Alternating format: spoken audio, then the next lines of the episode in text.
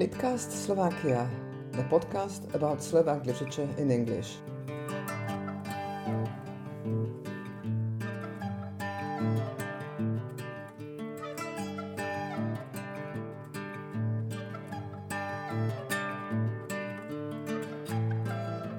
Welcome to Litcast Slovakia. My name is Julia Sherwood, and my guest in today's 20th episode of the podcast is Katarzyna Dudzic-Grabińska, a Polish translator from Czech and Slovak. Katarzyna is based in Wrocław and is also a theatre director.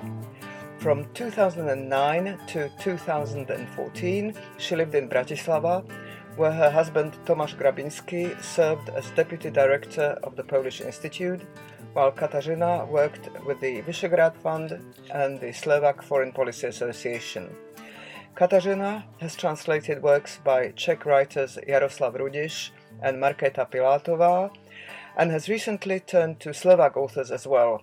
Her translation of Alfred Wetzler's Čo Dante nevidel or Escape from Auschwitz is published today, and Milo Janáč's Milo Nemilo or Nice Not So Nice is due out this spring.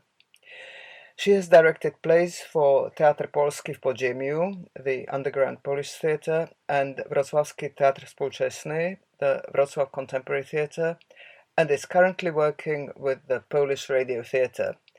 Hello, Kasia. Thanks for coming on the podcast. Hello, thank you for inviting me. I'm very happy to be here.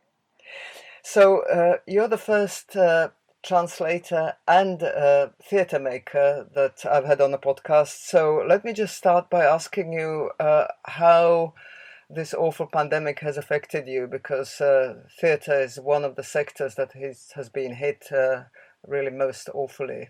Yes, it is, and it is hit very strongly in Poland. Uh, I'm in a very uh, also a particular situation because I'm freshly out of uh, theater school, so I'm a, a beginner director, and uh, it is very hard right now to talk with. Uh, uh, CEOs of uh, with theaters uh, and ask them to please give me a job. I'm a beginning director.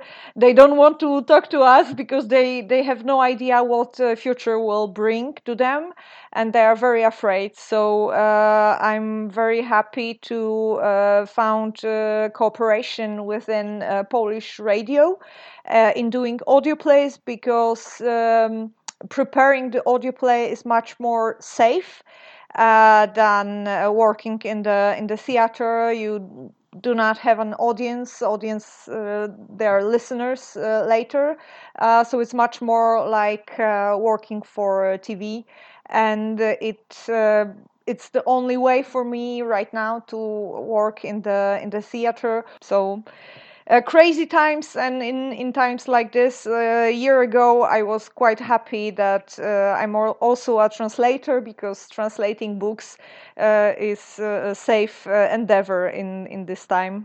Pandemic is good for the translators not very good for the for the theater Yes, tell me about that. I mean, for me, uh, nothing much has changed because I've been working from home for over 10 years now, except that I do miss going to literary events. But then when I look at my daughter, who is a theatre maker, and she has basically had to rethink her entire uh, future. So it's it's very very difficult. So uh, let's uh, talk about some happier times. So you lived in Bratislava for several years, and uh, is there something that you particularly enjoyed about being there, and something that you miss uh, now that you're back in Poland? Uh, most of all, I miss uh, I miss people. I miss uh, our friends that we've met uh, in in Bratislava in Slovakia. And uh, Tomasz Grabiński, my my husband, he's a very very outgoing person.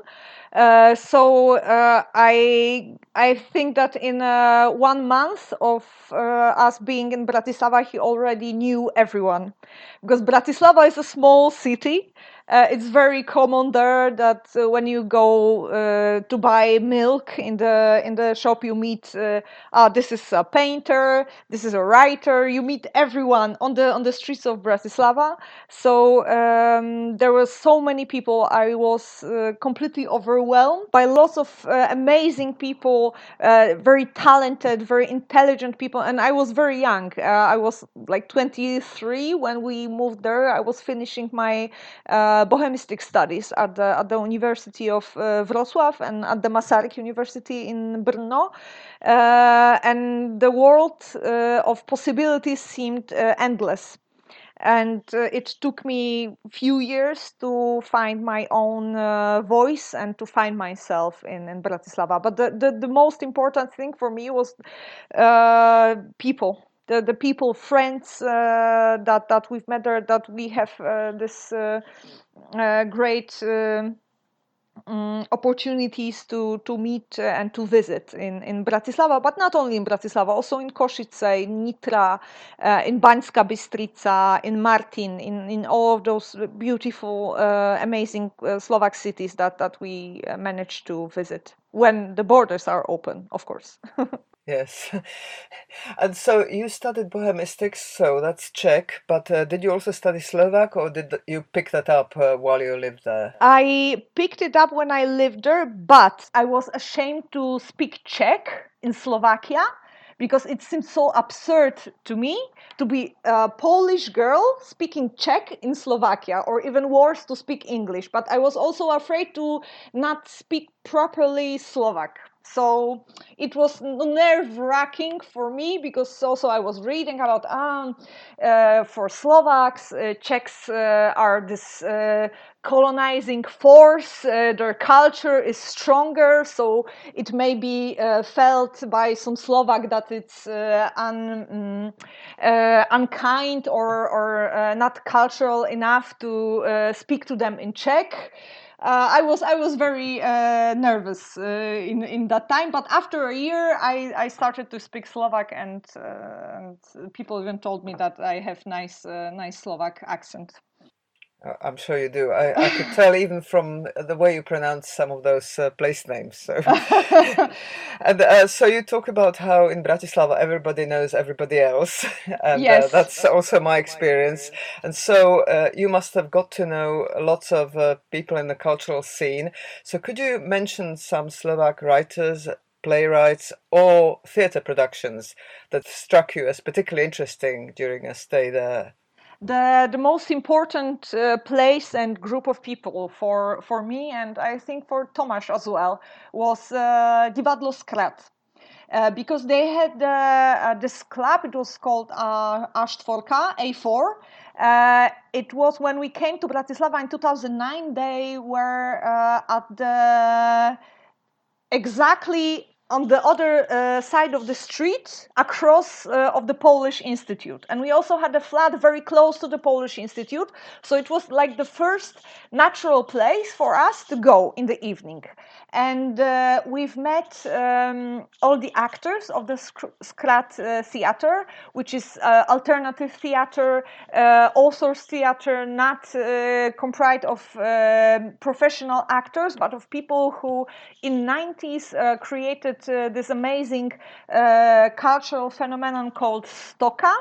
Uh, where uh, the director Blaho Uhlar uh, was creating with them absolutely like cult with cult following um, shows, and then they uh, split with with Blaho Uhlar. He stayed. Divadlo Stoka still exists, but they created Skrat uh, and they there's uh, Ľubo Burgr who is a composer and, and musician but also writes and directs. Uh, Inga Hrubaničová uh, who is an amazing uh, scientist. She deals with uh, language studies Slovak language studies at the Slovak Academy of Science.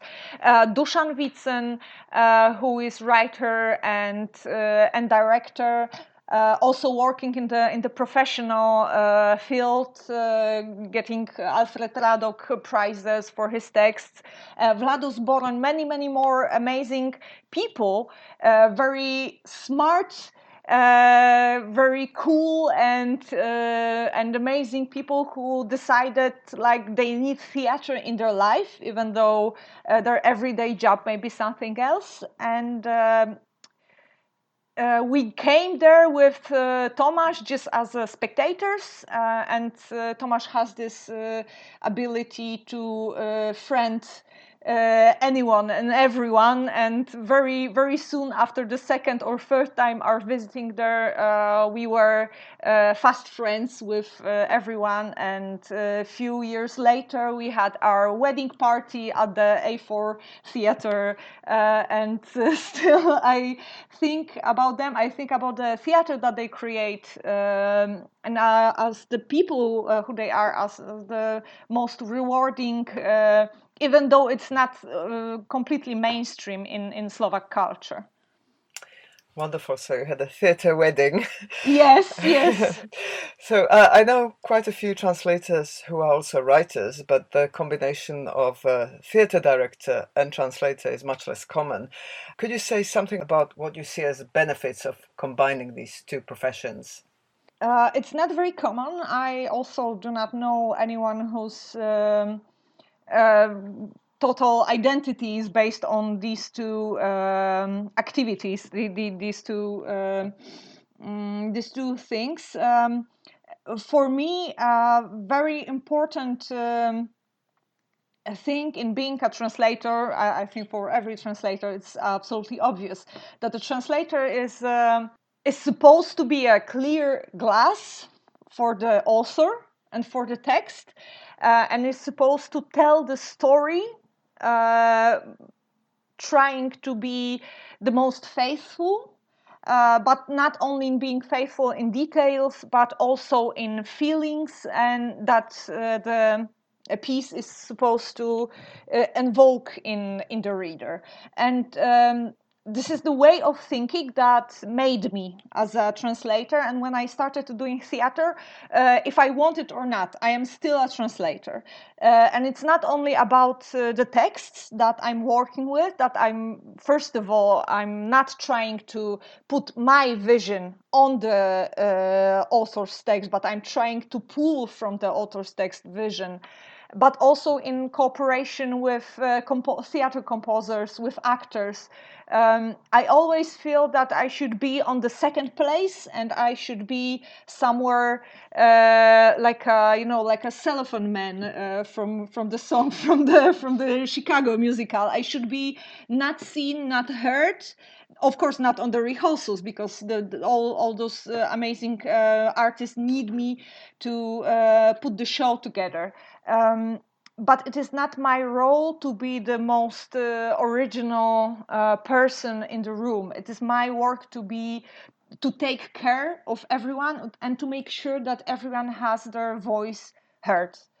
And this is i think not very common uh, in uh, a not, not very popular way to, to work in the in the theater.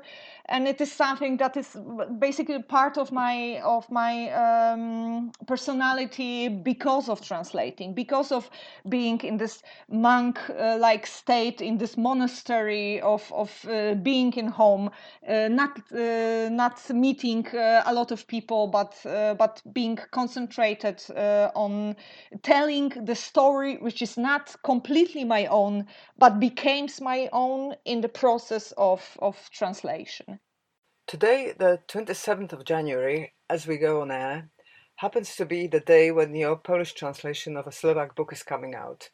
As I mentioned earlier, the book is Čo Dante nevidel, Ucieczka z Auschwitz in Polish, or Escape from Auschwitz.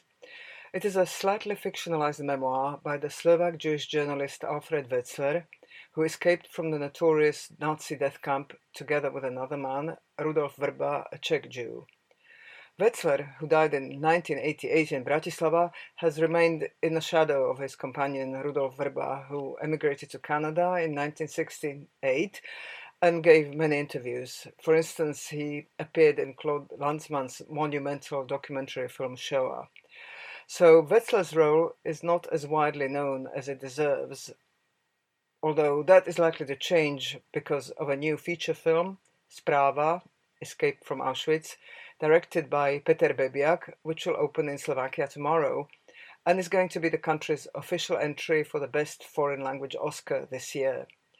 I wonder if Wetzler's and the Vrba's story is known in Poland at all, and can you tell us how and why you decided to translate Wetzler's book? Uh, well, I think uh, the story is not very well known. The, the, the reports are known in the um, historical community, of course. Uh, the uh, reports were translated uh, some time ago and published, but uh, we have similar stories with reports from Auschwitz from uh, Witold Pilecki and Jan Karski. And it's the problem in Polish history it's the same like with uh, Anne Frank. Nobody knows in Poland who Anne Frank is. We know about Anne Frank from American movies because, uh, in comparison to Polish uh, Holocaust stories, Anne Frank's story is very uh, vanilla, I would say. Uh, so, so we are uh, basically the story about Wetzler and Vrba never was told um, in Poland fully, and of course the the publishing house uh, who uh, asked uh, firstly Tomasz, and then uh, we decided to do the book together uh, because Tomasz was afraid that he will not be able to, because it's quite quite a big um, big book uh, he, he, that he won't be able to finish it at time, so he asked me to to help him uh, with it. Uh, they wanted to um, um, to also to have the book published in Poland together with promotion of the film. Uh, very well aware uh, they, they, are very aware in uh, the publishing house that uh, every uh, such uh, event as the new movie is um, very good for the for the PR for the for the marketing of the of the book. on the other hand, I think that this is the kind of story and kind of literature which is um, absolutely um, very beautifully uh, written and uh, not only truthful uh, but also very very human. And it's not something that we are used to and uh, we are afraid a bit uh, that um, lastly in in polish um, book publishing there are a lot of auschwitz book. It's uh, even called pop auschwitz you know like like this commercialization of the holocaust stories of of uh, or of auschwitz uh, mainly. Uh, so we are a bit afraid that the book will uh, vanish in this uh, pop auschwitz uh, wave. But we hope, on the other hand, that people will see the, the book reviewers will see the uh, truth in it and uh, the power of the of the real story story about most of all friendship and uh, and strength of human will. Well, I very much hope that it's not going to be seen as a yeah. pop, Auschwitz. no, because you know there's the the tattooist uh, from Auschwitz. Uh, I don't know, girl from Auschwitz. Everything is from Auschwitz right now. It's like this crazy, absolutely crazy time uh, where everything can be sold. Uh, I don't know. I, I, hope I hope it will not. It will. We will uh, do our best to uh, talk about it, not in a. Um, in a, in a respectful way uh, because I, I think this story uh, should be maybe it's easier uh, for us to understand it, this story in comparison with story of uh, Pilecki or uh, Karski because these are the, the well-known stories of, of courier and uh, escapee from from Auschwitz who told the world but that there were others who did this as well and did this with uh, great uh, um, strength and and amazing uh, willpower. Uh, it's it's always beautiful and, and important to say. Yes, I think that sounds like a very good strategy to put it in, in that context of uh, uh Jan Karski and Witold Pilecki's uh, stories. So to move on to the present day, uh, the other Slovak book that you've translated and the that will be published in Poland this spring is uh, Milo Milo by Milo Janáč, which could be translated into English as Nice, Not So Nice. And uh, it really couldn't be more different from Wetzler's memoir. So the Polish blurb sums it up as a treatise on a present day alcoholic as ent- entertaining as it is painful. So, can you tell me why you picked this book and did you have fun translating it? Uh, lots and lots of fun. Uh, I've met Milo Janáč uh, during the month of authors reading. It's this uh, big uh, festival organized in uh, Brno, Ostrava, Košice, Wrocław, and Lviv, where the uh, writers from Central Euro- Europe, also Slovak writers, uh, travel through all these cities and they have authors readings. And uh, Milo Janáč was guest of uh, this festival. I think in 2019, and he visited Wrocław. I was moderating uh, evening with him. I was interviewing him, and I translated uh, the first uh, few chapters of uh, Milo Nemilo. Uh, and it was great uh, fun. It was great fun to talk to him, to meet him, and of course, it was my absolute duty to take him to my favorite bars in Wrocław and to show him some good pub crawling in in Wrocław. so we um, we became friends and uh, after a few months, uh, Ludmila Koza, the chief editor from Amaltea uh, publishing house, said that she's very interested in publishing this book. and then Tomasz, who wanted to go to Troica um, to uh, Banská Štiavnica for residency, but didn't have any um, any contract with uh, any Slovak book uh, to translate. So he asked me could he please translate this book with me so he could go to the residency? I said, yeah, okay, no problem. So in that way, we translated two books together this year. One he gave me half of his, and once I gave him half of mine. Uh, so I did the first first half, and he did the second half. And we had this uh, amazing luck to visit Gelnica, the city of uh, Milo Janáč, because the book is is like par- partially autobiographical, uh, not really, but some things uh, are autobiographical in this book and it's about his crazy life because he's very intelligent, well-read, uh, educated man who lives in uh, Gelnica, which is like 5,000 um, people in the eastern Slovakia, a city that was called by our other friend, whom I will not name. Uh, it was called that Gelnica is a city of moral, intellectual, and cultural downfall. so, so in this kind of place, Milo Janáč, who used to be a bartender there, he, he finished like uh, university in Prešov.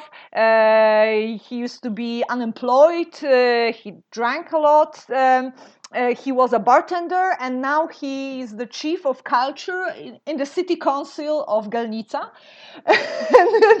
so the and he writes for Rozum. Um, it's it's a very complicated man, very fascinating uh, man, very fascinating uh, city. Uh, and uh, very fascinating stories. And again, like with Rudiš, it seems on the on the first glance, it's uh, very simple, uh, like Moskva Pietuszki, funny stories about drinking in the eastern Slovakia. Uh, but even Martin Šimečka uh, wrote about this book that it's uh, very intriguing uh, when you read it and when you translate it and you see that oh okay so this is from bible this is from shakespeare uh, this is basically the whole uh, last um, page of the book uh, are only citations of Slovak uh, poetry from 19th century. And I wanted to kill Milo because I didn't knew it was there. And to translate it, of course, I had to find the Polish translations of the.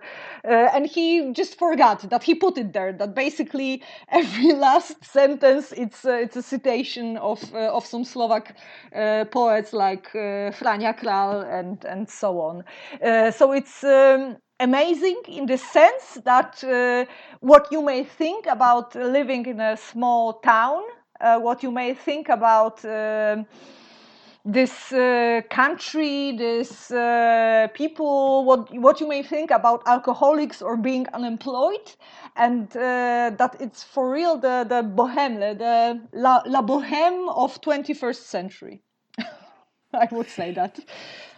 The quintessential bohemian of uh, Gelnica. yeah, yeah, yeah, yeah. Of city of moral, intellectual, and cultural downfall, which I I, did, I don't agree with it because I was there. It's it's lovely place, uh, lovely people, and uh, great fun, uh, great time, great life. Uh, but it's uh, it, it was the uh, I'm, I'm, citing uh, other friends uh, from Slovakia that, that, other Slovaks see Gelnica like this.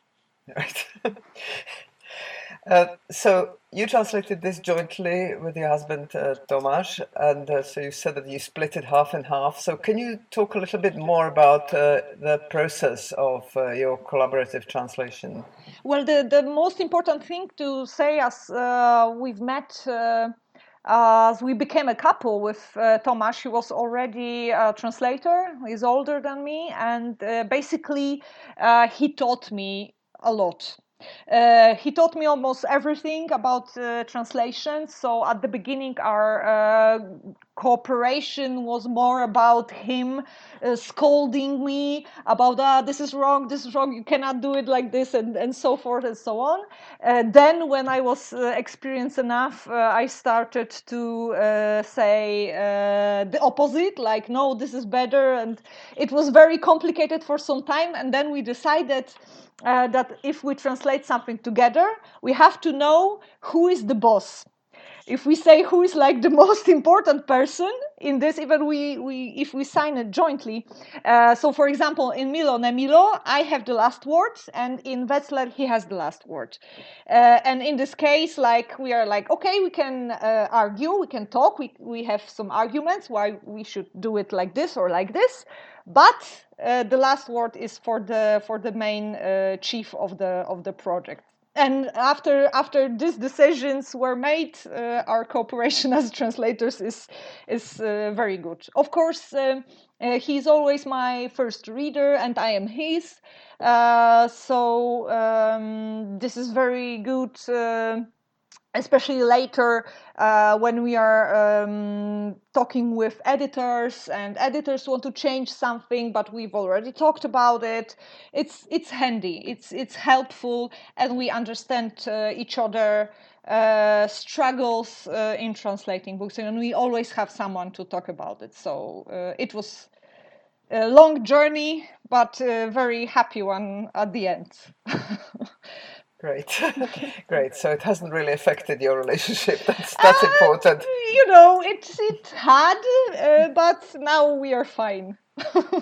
well, uh, I also translate with my husband, and sometimes we have discussions. so yes, but I think it's possible to still live in harmony and respect one another. Of course, of course.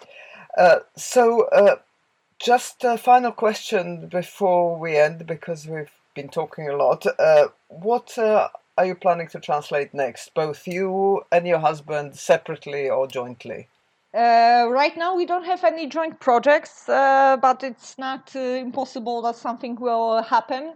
Uh, I'm. Uh, I would love to translate uh, Katarína Kucbelová's Čepiec, this beautiful book, partly, partially reportage, partially prose, uh, partially also autobiographical about her journey into uh, eastern Slovakia.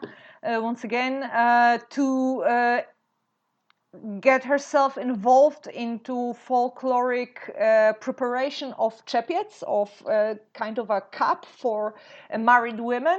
Uh, and I fell in love with this book, especially with her. It's of course about finding your your own identity and um, and becoming uh, writing a history, oral history, not with words, not with uh, recording in on the on the recorder, but with uh, your uh, handwork, with your stitches, uh, which is fascinating to me. and also, she said that in Slovak history, every government used folklore to manipulate people and uh, for her, for uh, educated uh, woman uh, poet uh, and cultural manager from Bratislava, it is obvious that folklore for her is something not interesting. But maybe it is part of her, and she should make an effort to find what is it about not just this manipulation of the of the government. So this is fascinating for me.